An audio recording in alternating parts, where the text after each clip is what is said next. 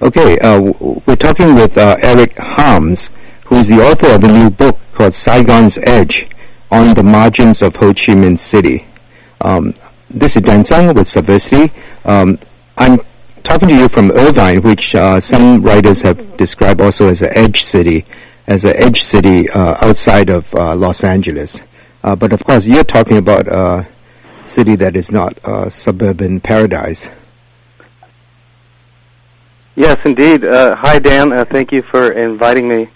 Um, I'm calling from New Haven, Connecticut, um, which is not an edge city, but some people call it an urban uh, wasteland of some sort. Um, so, in, as you can see, some of these categories are uh, quite different um, cross culturally.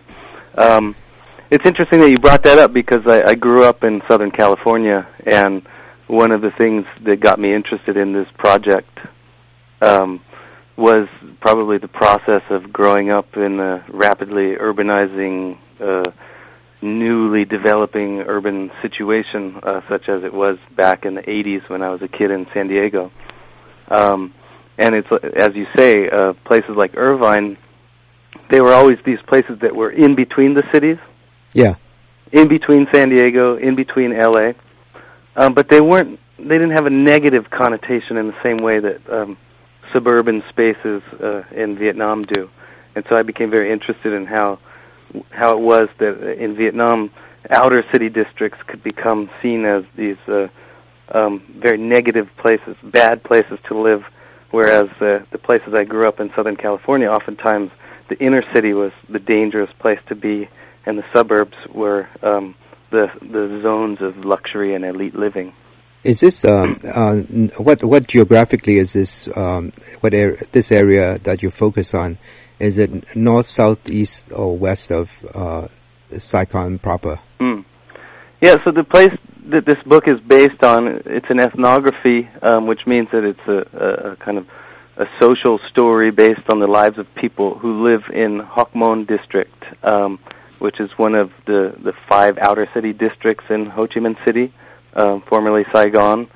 Um, it's to the northwest. Um, it borders the famous district of Cu Chi, where the the Cu Chi tunnels are, and it's on the road that leads out to Tay Ninh province, um, which ultimately goes on to the border at Moc Bai in um, uh, in Tay Ninh, the, the border to Cambodia. Uh, so northwest, northeast. So northwest. Northwest. Uh, yeah, yeah. And the um, is how far is it from uh, actually the, the, like District One in Saigon?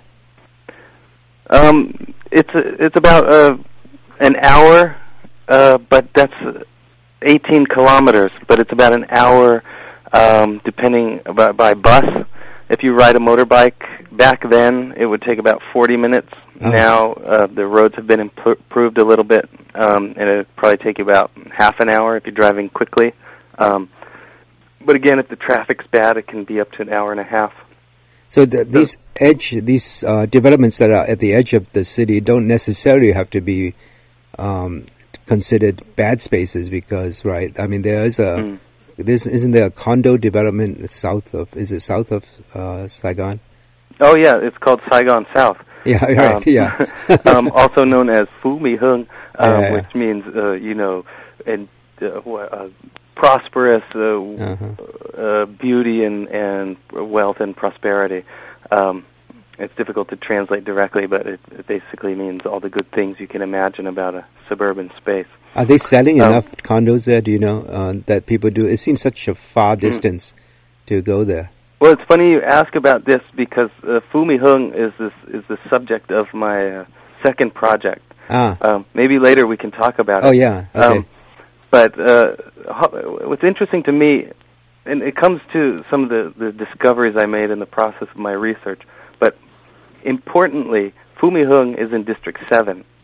It's a numbered district, and that's a district which is called a, a Nội Thành, which means an inner city district. Mm. But Hoc Mon, the site of this book, uh, Saigon's Edge, is located in an outer city district, what they call in Vietnamese a Huyen Ngoại Thành. Mm. Um, and one of the arguments that I make in this book is that the symbolic association of inside and outside, which is also linked in some ways to rural urban dichotomies, um, has a very powerful effect on the ways in which the material relations of a space actually play out. Is, um, is it? Uh, is this? Um, I mean, your book is it really about class? It's about class, um, but it's also about the the way in which uh, spatial relations uh, take on class dimensions. Um, so, for example, uh, the way in which people think about class, because in Vietnam, it's interesting. People talk about wealth and poverty, but uh, probably because of the legacy of socialism, the use of class is still relatively rare. Hmm. So the things that we call class here in in in the West, um, we may, for example, use a Marxist framework to talk about class, right? Um, in Vietnam, Marxism is very complicated because of the history of socialism, and people don't tend to use Marxist analysis in everyday mm. life anymore. Um, so they don't talk about class, but they talk about the same things using different idioms. And one of the things that uh, I'm interested in in this book, and I don't explicitly frame it this way, but the way in which space and uh, associations related to space do some of the same things that class do. Um, so could you explain more, maybe? Yeah, let me listeners? explain. Like, yeah. so, f- for example, um, the way in which a particular part of a city takes on a kind of identity, um, and the way in which people think about that section of the city as the home to certain kinds of people, um, then it it becomes equivalent to the ways in which people have classism, or in other contexts have racism. Um, you might call it instead of racism, you call it spacism. Um, so, for example, in Vietnam, in Ho Chi Minh City, people who live in Hoc Mon district are often described as not being civilized. Uh, in Vietnamese, they'd say "Thiếu văn minh." Um, the the place is described as very ugly. Um, when I told people that I was going to go do research there, they said, well, "Why? Why are you going there? There's there's no culture there. Uh-huh. Um, it's gay huan, which basically means nasty." Um, hmm. Or when people would describe having to go through Hoc Mon, it would be like, um, you know, the ways in which actually uh, Americans might describe going through certain dangerous inner city neighborhoods or something like that. So, so just in, in the same way that in the United States, um, people won't use categories of racism because it's not politically correct to do so, but they'll talk about a certain area of the city um, and say, "Don't go there." Right? Is it safe? It's dangerous. Yeah. It's not yeah. safe. Right, or right. it's it, it, when I was teaching at Duke University, um, the students would say, uh, "Don't go there because it's sketchy." Right? So they're so these referring spaces, to yeah, uh, black ahead. neighborhoods or what? Yeah, exactly. Yeah. Um, you can't say in America that you don't want to go into a black neighborhood. So instead of saying that, you say, I don't want to go to that sketchy neighborhood. Mm, mm, mm. Right? So, yeah. this spacism, as you might call it, um, in many qua- in many ways, sort of substitutes for other forms of um, uh, prejudice or discrimination that one might have. Uh, say in Vietnam, you don't talk about class, so you talk about spaces in the U.S., you don't talk about race, so you talk about spaces as well.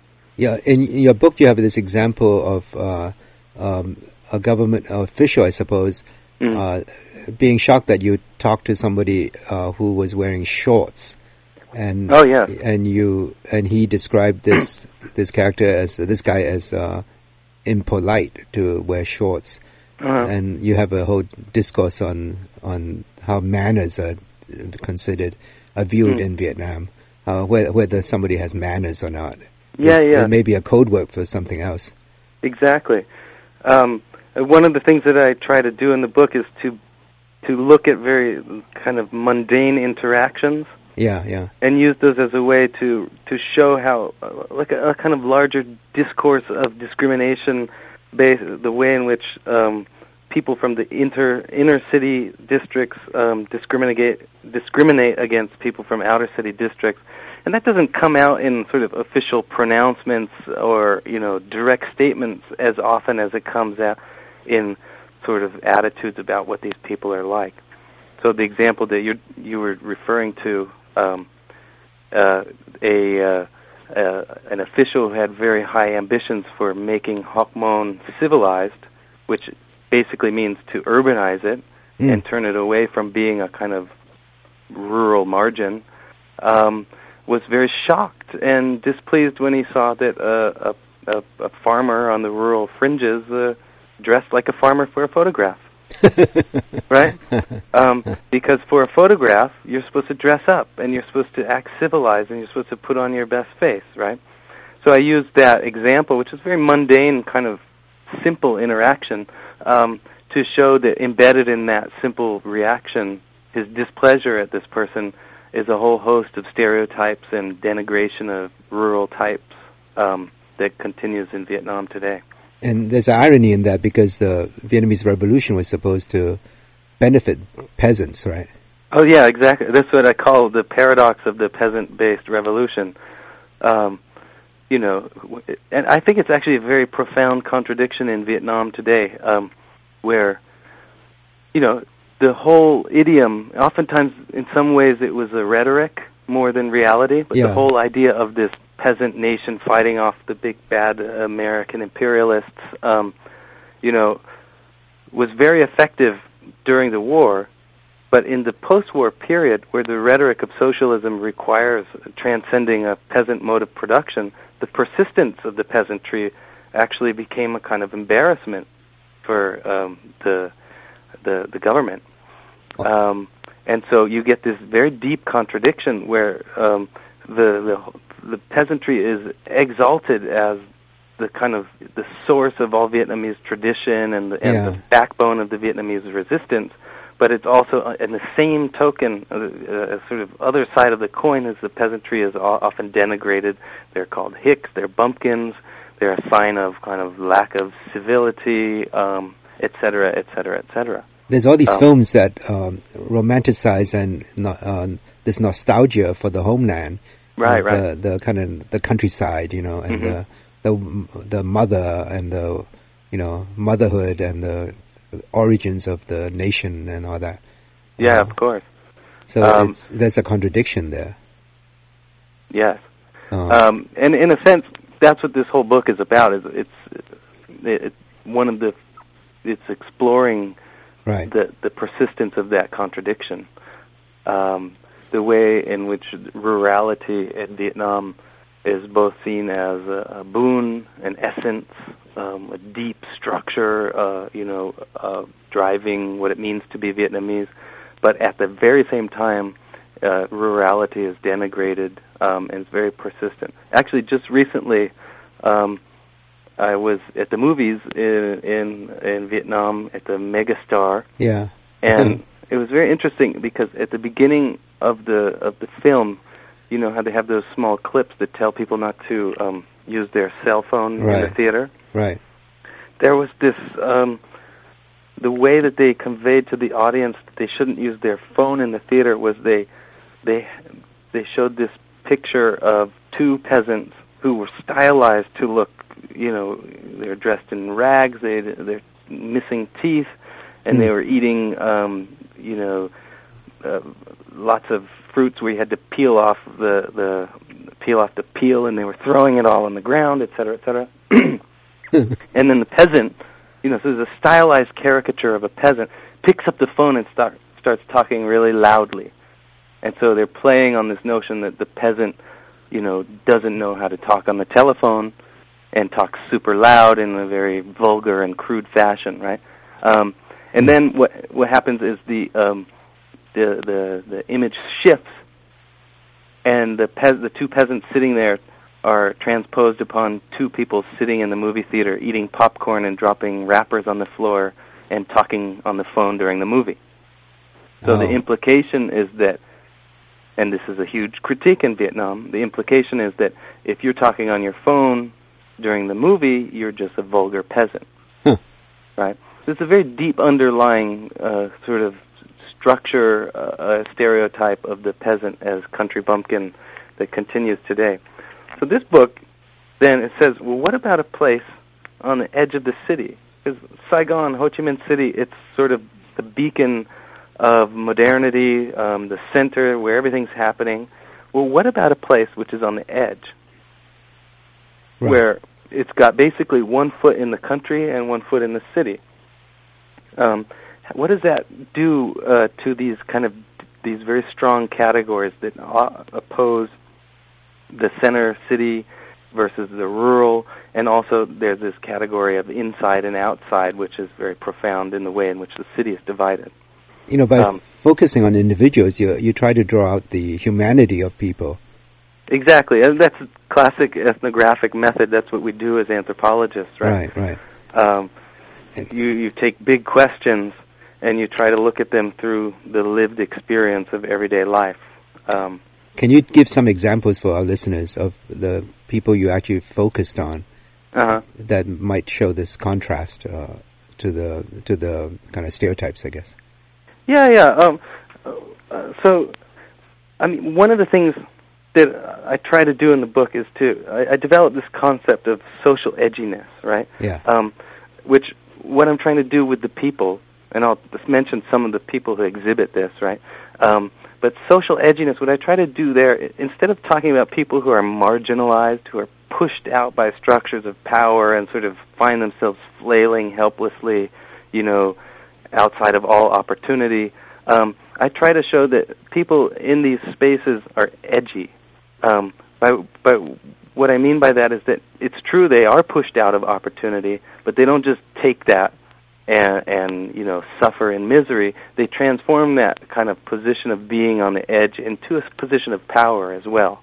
Um, not not unlike maybe uh, people in American inner cities who are sometimes pushed uh, to the brink of poverty or despair, but also have a certain power um, in the places where they live.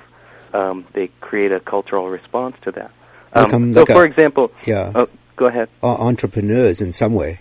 Yeah, uh, exactly. Yeah. So, for example, I, I talk about um, shoulder pole vendors who who mm. uh, buy uh, who who walk around uh, Saigon selling uh, various uh, snacks and treats um, and many of them live in Hoc Mon. Not all of them. They live in many of outer city districts, right?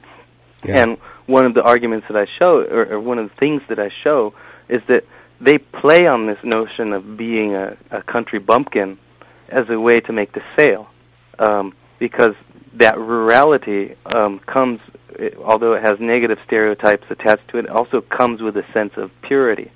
um, yeah. So if you can pose yourself as a country bumpkin, you can also convince your urban customers that you're actually somebody who's bringing fresh food from the countryside.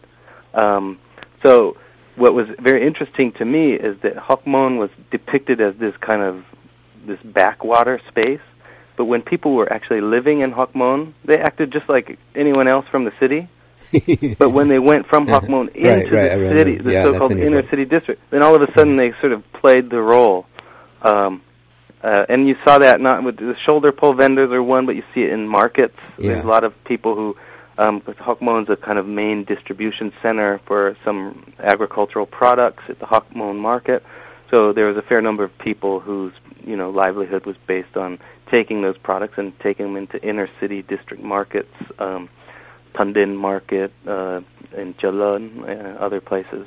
There's um, a, there, actually I saw a, f- a film or two at the Vietnamese International Film Festival that specifically depicted that uh, kind of a relationship on a boat, on a uh, like a boat people kind of thing, on really? a sampan or something, and then they they sold goods, uh, uh you know, by the road. They mm-hmm. would dress up and sell it, and then they go back to the you know ship or the not ship but the boat, and so really? they would dress up and uh, you uh-huh. know and and encounter you know urban yeah. types and then sell in, the goods. If I can get you the title, I can't yeah, remember yeah. right now. Yeah. I mean, in academia, anthropology, and other social theory, we have a fancy word for it. We call it uh, strategic essentialism. Oh, um, uh-huh. yeah. uh, I don't use it in the book because it's a little obscurant, obscurantist. Um, but what it basically means is people take essentialisms, yeah, you know, essentializing categories, and they characteristics, make a yeah, strategy out of them, right? Right, right, right. So, like, uh, same thing would happen in the U.S. if uh, if uh, people are scared of certain inner city neighborhoods.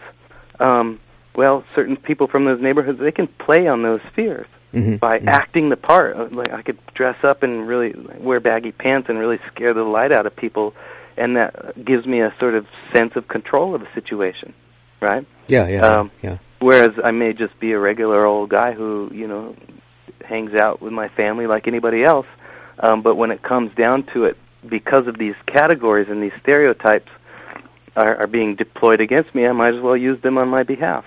Um, so when I talk about social edginess, that's sort of what I'm getting at in Hoc Mon is how this space of being on the edge, it has a kind of set of categories attached to it, which come from outside. People don't invent them themselves, but then people they both resist them and they reproduce those categories because the categories do something for you.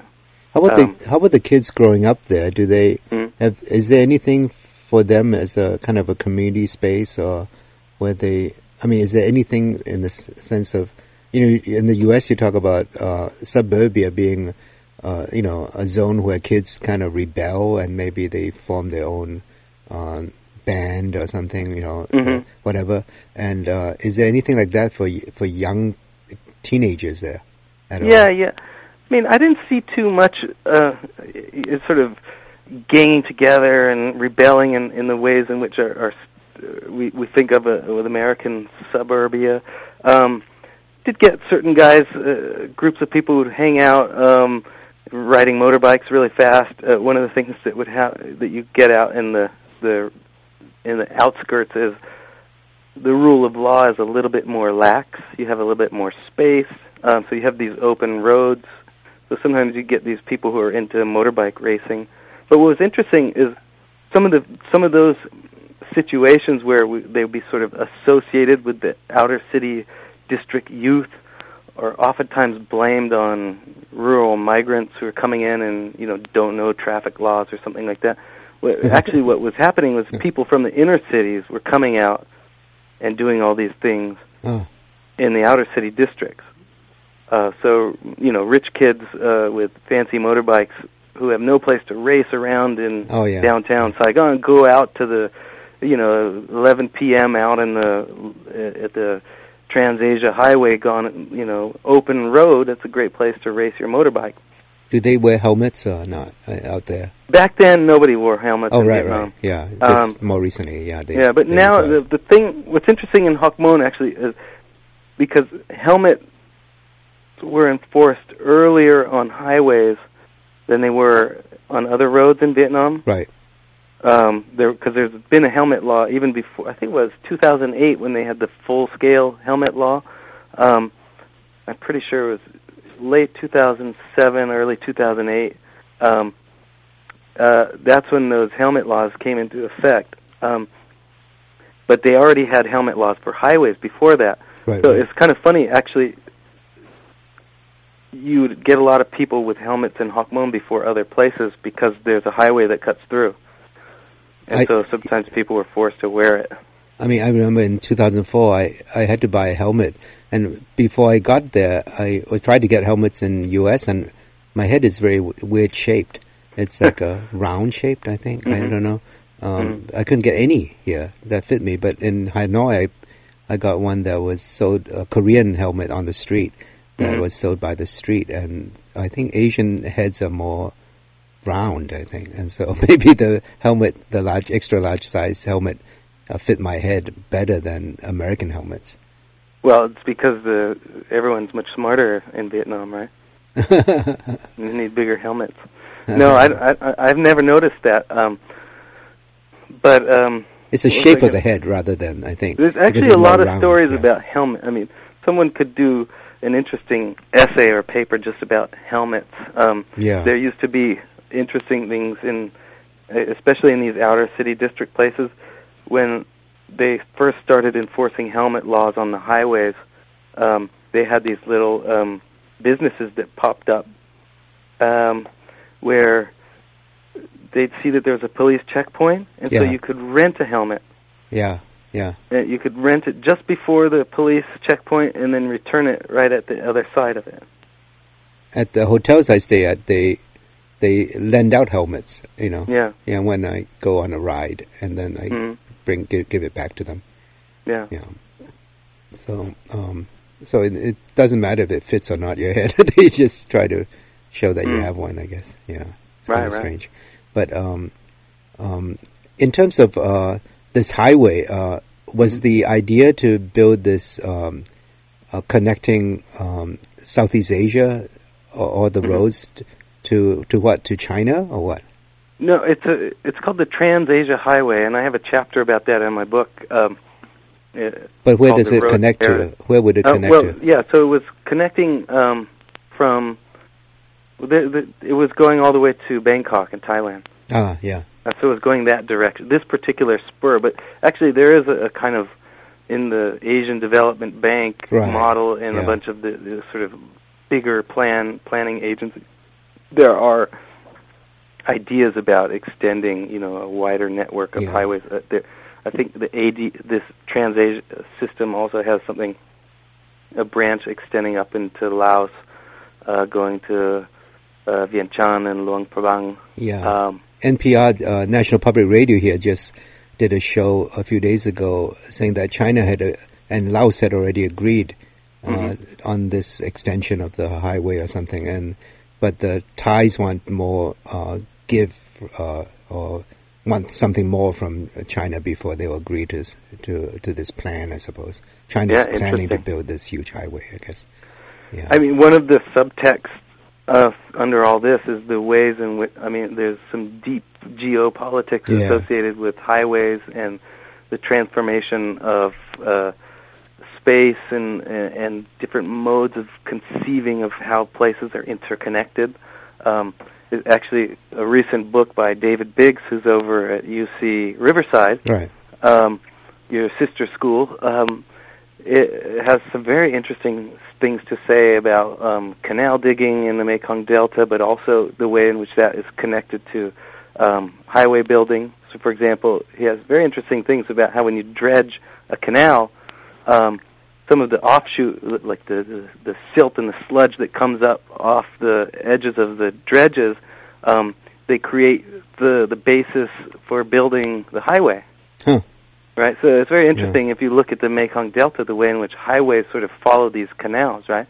Mhm. And then you had a split that he he describes this very well, a kind of split in spatial notions of power and controlling the delta, where you know the French and Americans after uh, were had a very terrestrial vision of space, and always needed to rebuild broken bridges and you know uh, command space through roads, um, whereas there there was more of an a riverine conception of space uh, among the local Vietnamese and Khmer and other populations down in the delta. Um, so it's really fascinating to think about how these these artifacts of modernity, these roads, which oftentimes we think of just bringing communication, right, Right. are really tied into much more deeper um, conceptions of power and controlling space. In, your book, you talk about the highway as a bypass, as uh, a way where cars should buy or or whatever should Mm. should buy, motorcycles should buy, and they don't stop, so people Yeah. can't sell anything uh, who live there. Yeah. Is Well- that still true? I mean, do they don't have gas station? Is it gas stations? Is it right to call it gas stations? That so you have to make a pit stop or something? Well, one way to for for listeners who might not be familiar with Vietnam, anyone who's familiar with Vietnam knows that the front of the road, facing the road, Right. is prime real estate, right? Sure. You have a house on the main street, you're in business, right? Um, it's a very interesting because in in the United States nowadays, um, people who live on the front of the road usually think it's a pretty miserable place to live, right? Uh, Yeah, think of they, Los Angeles. they, they don't want the noise, or they. if your house is near the highway, there's always a gigantic wall that's blocking the highway off from you, right? The sound um, wall, yeah. Yeah, sound wall, or if you live underneath an underpass, it's like misery at its worst in terms of spatial positioning in the American city, right? Um, now that that notion is very strange to a Vietnamese person, at least until quite recently. Uh, uh, in some places, it's changing, um, but for the most part, being facing the road is is ideal. Um, it, it makes your prime real estate. It actually connects you to social life out on the street. Um, and so, what I was interested in documenting here is how you have a kind of shift where you have the the, the foreign notion, in, in many ways, a foreign notion of a road that gets you efficiently you and products from A to B, Right. um, when that intersects with the Vietnamese notion of the road, where the road itself is the place to be. Right. It's right. To, to Um, hang, so hang out, to socialize, to meet people. yeah. In a way. So yeah. um, you actually have a real crisis in in a sense that emerges when um, these two conceptions of a road meet. Uh, I mean, you could Im- you could imagine uh, there's also some very dangerous possibilities as well. Um, uh, if you Too impose fast, a, yeah. a Southern California style freeway, now this freeway that I'm talking about, this highway, is certainly nothing like uh, I-5 or anything like that. um, but still, it's designed to make cars go fast. It's not um, as congested, right? So in that sense, they can go much faster. Yeah, yeah. In that sense, yeah. Yeah, but, But- you still have houses facing the road, Right. um, and so this becomes a real big crisis for people. And people who used to live across the road from each other, Right. the road itself would be a kind of a place, Barrier. a space that binds them. Actually, oh, like if you could see of an old road, um, a house on either side of the road were actually bound by the space of the road. The So- road was sort of like a big giant um, courtyard. so my earlier point about is Mm. are there pit stops that people have to stop, or they just zoom through? No, I mean there are increasingly there are a few gas stations and things like that, but it used to be that if you were along a major highway like this, um, every spot was a pit stop because of the road. the because road. the because the houses uh, opened onto the road and the houses were simultaneously residences and cafes and, And places uh, selling yeah. water. right, right, right. So in Vietnam, it used to be if you're going somewhere, basically any time you're on the road, unless you're often, you know, in the highlands or a very deep rural area where there's not that much uh, population density, but anywhere you are, you could stop anywhere and buy a bottle of water, That's true. stop and have coffee, get some pho, get some noodles, uh, you know, bún thịt nướng or whatever you need, right? yeah. Um, but with this new form of road, um, there's people who still depend on that kind of uh, Commerce. livelihood. yeah, yeah. People who live along the side of the road. Um, but the new kind of road makes you go fast. So when you drive fast like that, you don't stop. You just wait till you get to the pit stop, right. You- right? And you don't even look; you just go through. I yeah. guess. You stop at the gas station and you get all your stuff at the gas station and then you continue on. So that sort of closes people who used to depend on the road for a livelihood. That's right. Yeah. um, are sort of actually the road becomes this thing that cuts through their livelihood. Um, but uh, it's ambiguous, right? People are ambivalent about the road. So you could imagine yeah. people living in a place like Hoc Mon, right, where for so long they've been seen as outsiders, disconnected from all that's great about Ho Chi Minh City and downtown Saigon, and you know, um, job opportunities, great schools, et cetera, et cetera. Um, so the road, in some sense, brings them into Saigon Yeah. because it's yeah. a faster road. Um, there's uh, there's less dirt and less uh, congestion, um, and so ideally, the good thing about the road is that it connects them.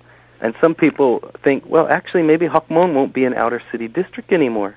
Now that we have this road, pretty soon we might become another inner city district, um, which is a, just a change in name, but it has a very deep and resonating symbolic meaning to people. Um, so you have that. So people are very happy about the road, but at the same time, the introduction of this road completely transforms the spatial dynamics of where they live. Are, are developers going in to try to buy up land and build uh, build a mall there or build something there? Um, there's a lot of developers everywhere in Vietnam where there's any piece of land um, within some distance of a city uh, is being bought up by developers like mad, like mad. But are Um, they buying ho- houses or, or existing? They're residents? buying land. They're buying how uh, like so Yeah. people. They don't buy houses for the sake of the houses themselves, but right for the land, right? to tear them down. Um, yeah. And so there, the problem with Hoc Mon is that spatially, it, um, it's a little bit distant. Um, so there's I, all kinds of schemes and ideas about what to do out there and to build things. Um, but there's still spaces within closer to the city that uh, haven't been fully developed. Uh, so a lot of the investors are focusing on that. But one of the big issues about land development in Vietnam is that um, the people who have the money are able to to kind of they have the means to buy something now and just let it sit for a long time. Oh, Um, they have too much so- money. Yeah. uh, you know, so you could buy something in Hoc Mon for very cheap, let it sit for a long time, and then eventually, as this, the dynamics of the city change, as, as imp- road infrastructure inc- improves, et cetera, et cetera, um, what used to be this kind of distant outer city district all of a sudden becomes um, uh, a, a key part of the city. In, in the Um, yeah, in the area you looked at, the what's the eth- uh, ethnicity of the of the residents? Are they mostly one one group or? um, Everyone's Vietnamese, basically. yeah. The, there, there are some uh, Chinese Vietnamese, um, but not not too many. Uh, I, I can't remember the percentage offhand. It's a very low percentage. Uh, uh, and again, in some sense, that repli- replicates uh, the way the organization of Ho Chi Minh City itself, where some of the ethnic Chinese tend to be concentrated around. Um, Cholon. Ho- no, well, in in Saigon, there's One second. they're concentrated around Cholon, but in Hoc Mon they're concentrated around um, the Hoc Mon Ti Chun, which is like, I guess you call it the Hoc Mon District Center, um, Mhm. where there's a market, and and so in structurally it's sort of like Cholon is to the rest of Saigon. Um, So the Chinese are more the vendors or the or the, yeah, the merchants. and merchants and vendors uh, in a classic, uh, as you see throughout Southeast Asia in a lot of ways, and throughout Vietnam. Um, but mostly uh, ethnic Vietnamese. Um, a few uh, ethnic Khmer, um, but for the most part, the ethnic Khmer who live in Vietnam, I mean, who live in Hoc Mon, um, assimilate in ways where they don't identify as Khmer so much as Vietnamese. Mhm, Uh, you only mhm. find out they're Khmer if you uh, later. Yeah. later through a long conversation that twists and turns, and all of a sudden you get that history. Um, How about religions? Um, uh, are they are they mostly um, uh, Buddhists or some other? Um, most people uh, in Hoc Mon are, uh, as as most Vietnamese describe themselves, uh, they'll say they have no religion. Um, right, right. There, there's a large number of Catholics, though. Hmm. Um, there's a lot of the the classic Vietnamese category of no religion, but who are um, Buddhist in the sense that they they they pay attention to um, the 15th uh, uh, of the month and big Buddhist holidays. Uh, They sometimes will uh, pay attention to them. Sometimes eat vegetarian, sometimes not, but sometimes just pay attention. Um, or they will uh, engage in you know what what Vietnam scholars talk about the sort of the this eclectic hybridized uh, vis- version of spirit religion and uh, Buddhism that uh, are manifested in things like uh, burning incense outside the door to ward off malevolent spirits and things like that. But people don't call that religion Mhm, so much as uh, comment on what they're doing. Um, the so- prac- practices, I guess. they call them practices or belief systems. Um, but probably an outside observer um, would call it religious practice. Um, you have that. So um, the Catholics, uh, a lot of the reason there's a, there's a fair number of what they call Yao Tzu, um, which were established i- in '54, and or Mm. give or take around '54, um, when a lot of the Catholics came south from the north, um, and lands were set aside um, in places like Hoc Mon, but also in other outer city districts. See some of those out in uh, Dong Nai and Bien Hoa, um, also in uh, Tu and places like that. Mm. Um, so similar period, there were a lot of uh, migrants from the no- Catholic migrants from the north who were given land on the outskirts of the city um, and created parishes. So, w- is there a lot of uh, returning Vietnamese uh, uh, Viet Kieu who uh, have come back to help in that area or not? Um, not any more than anywhere else. Um, you know, um, I didn't get a, a, sense of any any deep Vietnamese American presence in Hoc Mon, but every every time I would uh, talk to people, um, you know, one out of every five people would remind me that they had a cousin in California or um, that they were getting remittances. Mm. Uh, but I don't have any statistical figures on like what the the degree of Vietnamese American involvement in in supporting life in Hoc Mon was. Um, but there there were a lot of people who had some kind of connection to the United States, in particular hmm. um, California. I remember I grew up in San Diego. I remember there was one family. Uh, uh, all their kids had these San Diego T-shirts uh, that used to make me uh, a little homesick. Mm. Uh, and we had some conversations about their friends and family back in San Diego. Did you? Um, I mean, uh, maybe a question about your research. Uh, mm-hmm. um, when you went there, how did you get people to talk to you? I guess. That's interesting. Um, so when I lived in Hoc Mon, I was there with my w- w- wife now, fiance at the time. Um, it was, so we were two uh, Americans living in Hoc Mon. Uh, we rented an apart, uh, not an apartment. Uh, we rented a kind of run-down um, house, uh, and and uh, through that process of just living there, people um, got to know us, and um, we became sort of interesting to people. So at first, uh, we had two bicycles. Everyone, everyone thought we were crazy because we ride around on bicycles instead of motorbikes. Um, but we chose bicycles because it was a little slower. Yeah. Um, if you're on a motorbike, uh, you just zip by and nobody really p- pays attention to you. Um, but on a bicycle, you go slow huh. people see you. Right, and right. so here were these two, you know, young white people basically in in a part of Ho Chi Minh City where there was no foreign presence at all, except for the occasional Korean factory manager who usually lived downtown and just came out in a chauffeured car, right? Yeah, yeah. Um, living out here, and uh, eventually. Um, when I started doing formal interviews, so one thing I did was I walked along a long stretch of the the Transasia Highway, and I stopped at every house wow. and conducted uh, you know ethnographic interviews with people. Um, usually, they'd last from anywhere from one hour to half a day, uh, or the, the people would invite me to lunch afterwards, and sure. then we'd continue afterward. You know, turn into a full day affair sometime. Um, usually, after having been in the neighborhood for a few weeks riding around on our bikes. Um, by the time when I got there to conduct these interviews, uh, people would be like, "Oh, I've been waiting for you to come. Who are you, anyhow?" Right? Um, I've been so interested in you. I can't wait to talk to you. Um, so, in a sense, this idea of just riding around on a bike and being there just made people naturally curious. Um, and opened up the possibility for some pretty um, deep and long conversations.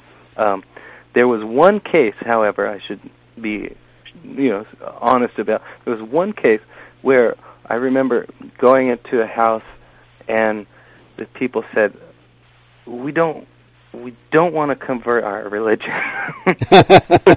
we, no. I said, no, I, I'm not here. And they said, Jindao. No, không muốn Jindao, không muốn Jindao. I said, no, I'm not here for that. I, I, I'm actually atheist. Um, said, well, we don't believe you. Uh, and so that was an unsuccessful interview. Oh, wow. Um, so they, they were very convinced that I was there as some kind of missionary. Because why else would I be in Hoc Mon, right? Yeah, that would be probably the expected uh, kind of uh, mm. reaction, I suppose. But that only happened with one one huh. one family, um, and uh, was your is your was your fiance also a researcher?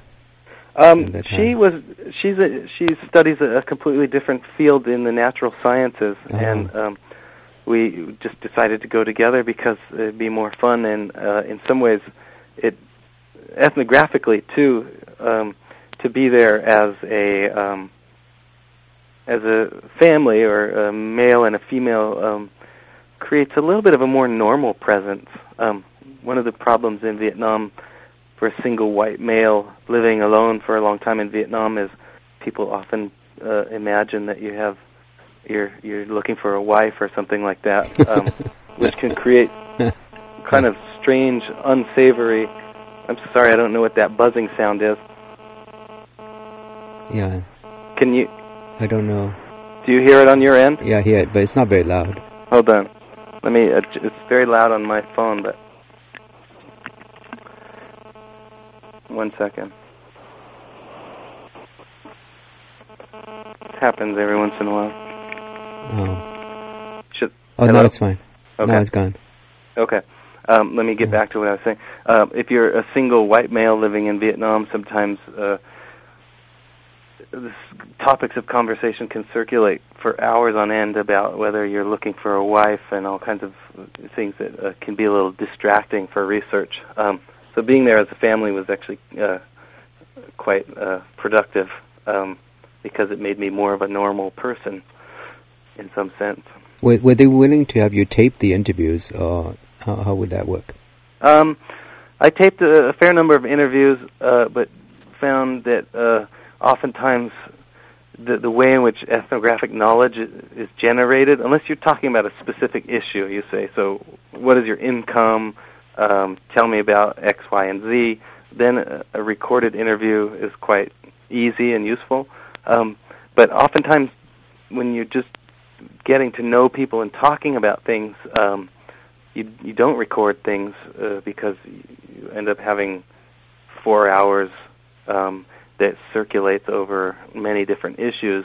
So the work of the ethnographer is usually to go back and distill um, after the fact what what the interesting parts of the conversation were.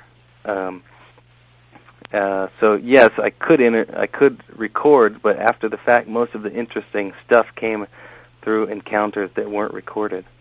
Because you Oh. were saying uh, in at one point in your book, you said uh, some more interesting stuff actually happened after you turned off the tape recorder.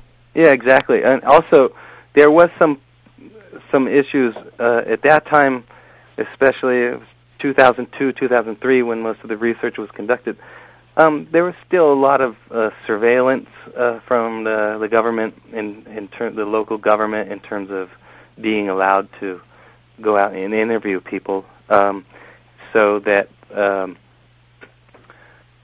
some of the times when I wanted to do formal interviews, where I had to schedule a meeting with somebody, I was accompanied by members of the Fatherland Front, um, and so those recorded interviews were highly scripted and often not that interesting. They were interesting in terms of factoids, um, but not in terms of people's perceptions or attitudes or ideas about life in Hoc Mon, right?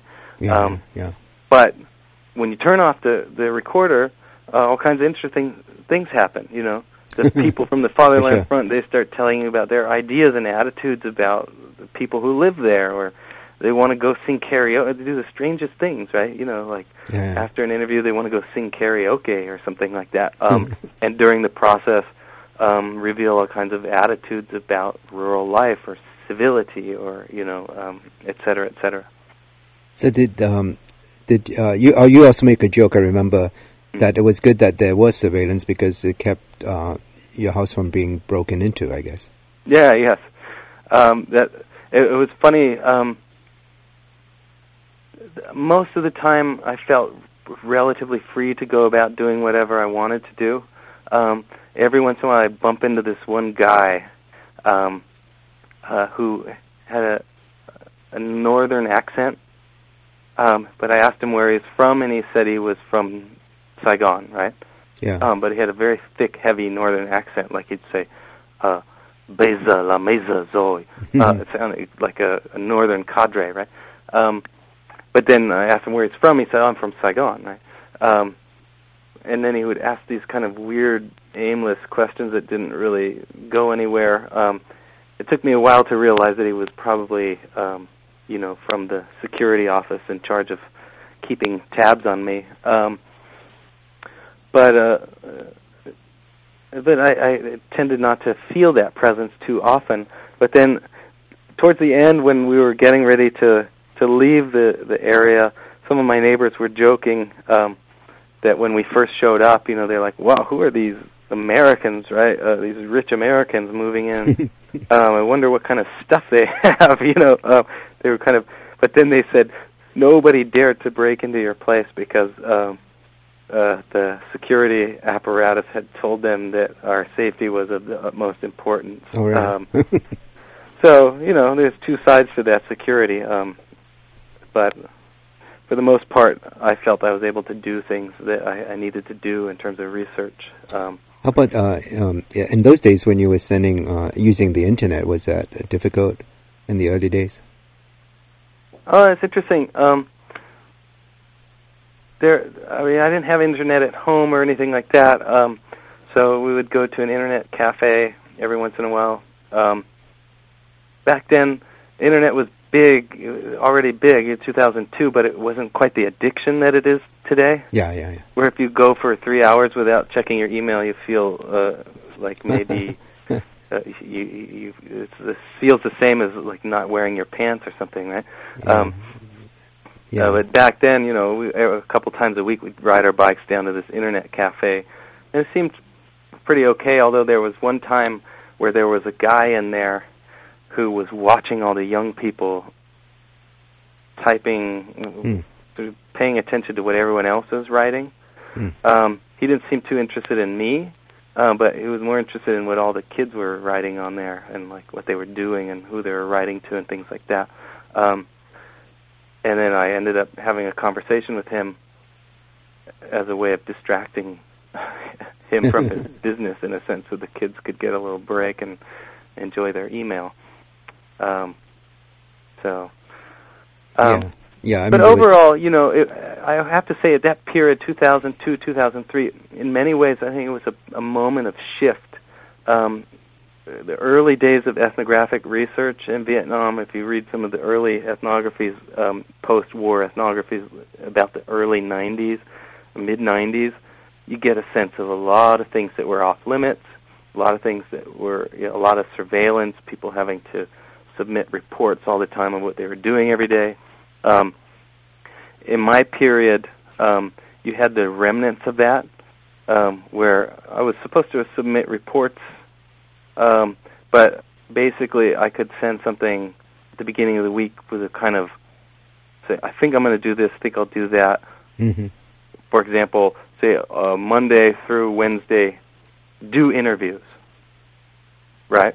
Oh, Um, uh, in general like that. But it didn't say something like I'll be interviewing Mr. X, Mr. Y, or Mr. Z, and, and Mrs.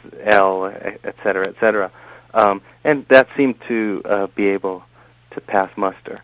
Um, there, however, when I did say I wanted to do some official interviews with old people to get the history of Hoc Mon, um, that was a little bit more complex. Hmm.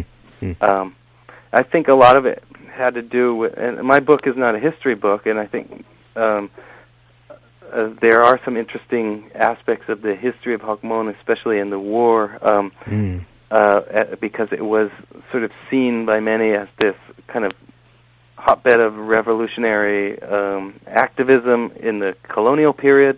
That's the place where Nguyen An Ninh is from, Mm. who was a famous sort of anti-colonial revolutionary who wrote La Cloche Fêlée, um, the, published that newspaper. Um, and during the war, um, a lot of people who I I knew who had had spent time in Vietnam during the war would always talk about, oh, Hoc Mon, that's that place that's sort of it's VC by night and Republic by day. Right. Um, so it was this kind of, just as it's halfway country and halfway city, um, in that period it was also on the edge in some sense as halfway communist and halfway uh, supporting uh, the southern regime. So were, Um, the, were there strategic hamlets built there during the war?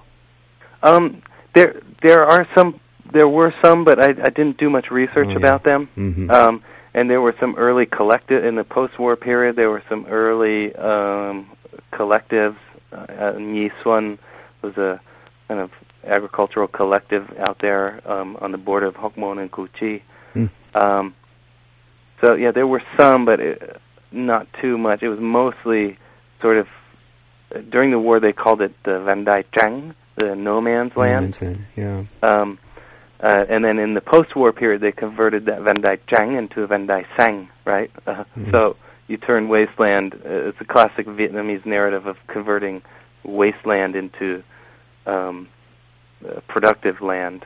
Um, so turning the wasteland of Hoc Mon into these agricultural collectives symbolically was supposed to be a big shift, but in fact, it wasn't very successful. So, so why in your next project you're focusing on the uh, Saigon South? Yeah, well, so that goes to the, an interesting question that you raised. Um, you know, well, edges they're not all these these nasty uh, sort of in between spaces, right? Sketchy places. you know, you know, they're not all these sketchy places, right? Uh, and so one of the things in Saigon's Edge, my book, I talk about how Hoc Mon is very different than um, I mean, the the big picture that emerges is very different than, say, an American suburb, which which is, is oftentimes right. a nice place to live. Um, Saigon's Edge is not really a nice place to live. However, there are these emerging new urban zones which are, are being built in what scholars like to call peri-urban regions, um, and the difference between them I guess the big question that emerges: so why, how are those places different than a place like Hoc Mon?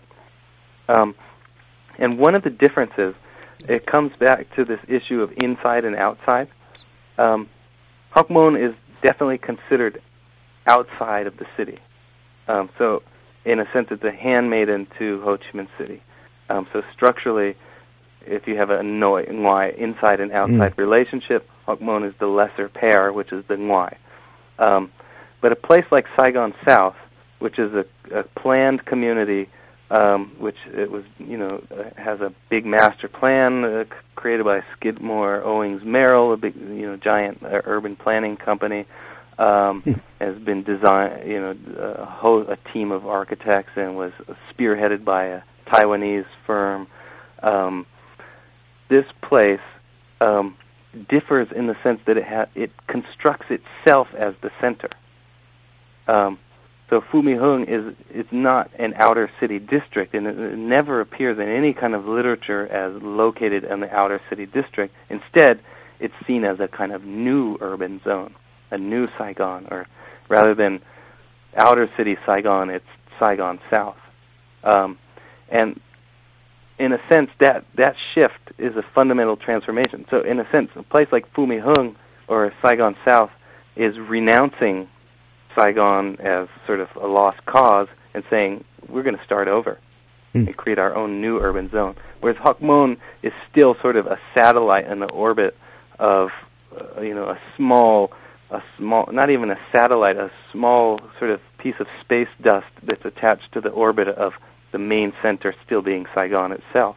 Um, Phu My Hung is a completely different approach that renounces Saigon and starts over.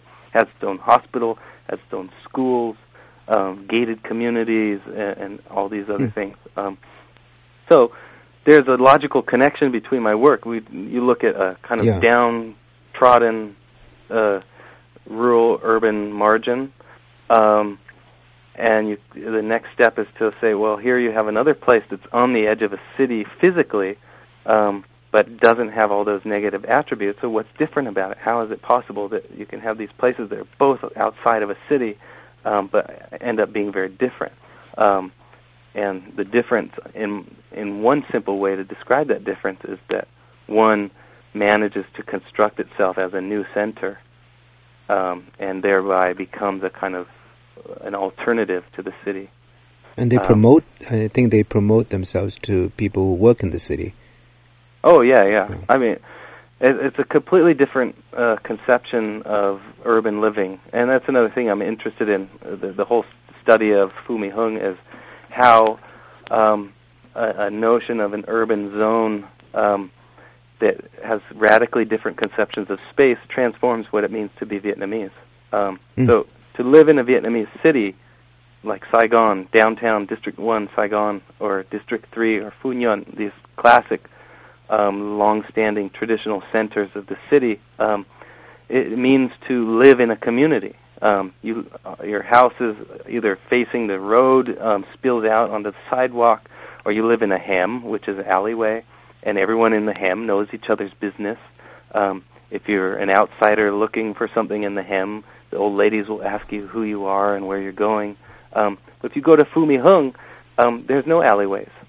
It's all planned. It's all organized. In in many ways, uh, follows a Taiwanese, Singaporean, in some case, in some ways, Southern California model, Yeah. um, and the ways in which people interact with each other is very different. You just uh, Um, you know park your motorbike and go up to your uh, condo, and that's it. Mm-hmm. You don't uh, associate with any neighbors.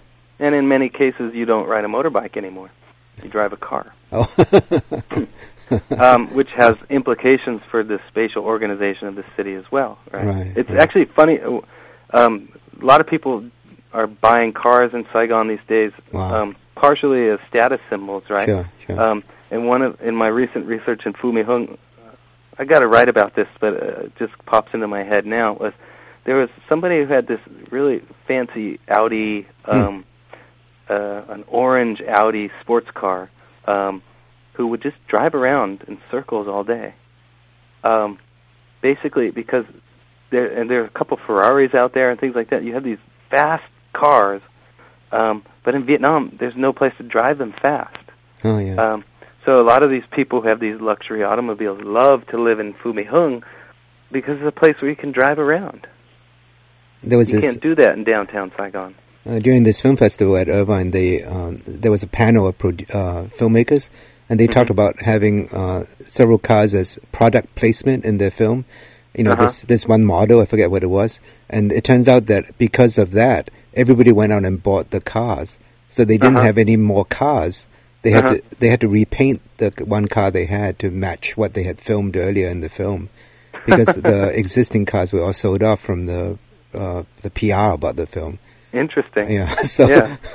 so now they can make films without uh, costing anything because the Mhm. the the companies pay for Yeah. the product placement, so the whole Yeah. film is paid for in advance. Yeah. And it's just crazy. Yeah. But I mean, it's, all these things are tied in in very interesting ways. I mean, the spatial transfer. When you have a car, uh, you need a place to park it. Sure. Um, Somebody to clean it. You know, you pay you somebody need to clean it. You can't live in the inner city anymore if you have a car. Right. right. uh, um, unless you you have a, garage that you pay a lot for. Um, so so that's it. Yeah. yeah, um, So- sorry, my my yeah. children are Oh, yeah. coming into the office now. I think we yeah we, we're about time. We actually spent an Yeah. hour talking. So Yes, uh, yes. So thank you very much, uh, Erik Okay. And good Yeah. luck. And So thank you for the. It was a wonderful opportunity to have this discussion. Yeah, and I hope we Um, meet someday, uh, I hope we get to meet sometime in, soon. in Vietnam. Uh, And um, yeah, hopefully I'll have an opportunity to come back to Southern California, oh yeah, visit yeah. family, and come up Yeah. to uh, Little Saigon. Okay, thank you very much. I'll let you know when this is posted. Okay, Okay. thank you, Dan. Nice Bye-bye. talking to you. Bye bye. Bye bye. So that was uh, Erik Harms, uh, who's the author of Saigon's Edge on the margins of Ho Chi Minh City, uh, out uh, now from Minnesota, University of Minnesota Press.